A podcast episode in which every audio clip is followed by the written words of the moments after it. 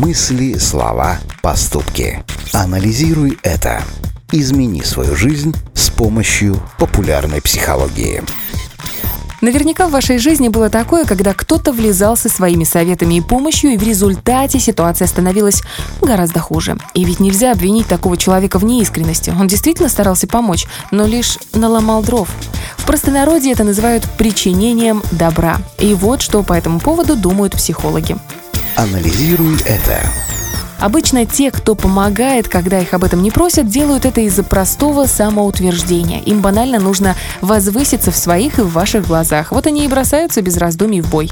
А еще они путают свое видение мира с чужим и считают, что имеют полное право не только указывать, но и показывать другим, как им жить. У таких людей нет личных границ, им все равно, нужна вам помощь или нет. Их мнение является первостепенным, а значит, они будут делать так, как посчитают нужным, и вы их не остановите. Но разве что ценой испорченных отношений. Анализируй это. Если вы узнали в себе такого человека, то перестаньте причинять добро. Не берите на себя функцию спасителя. Когда вам кажется, что другому человеку нужна помощь, спросите его об этом прямо. Да, возможно, вам откажут, но попробуйте повторить свое предложение. Покажите, что вы всегда рядом и готовы протянуть руку.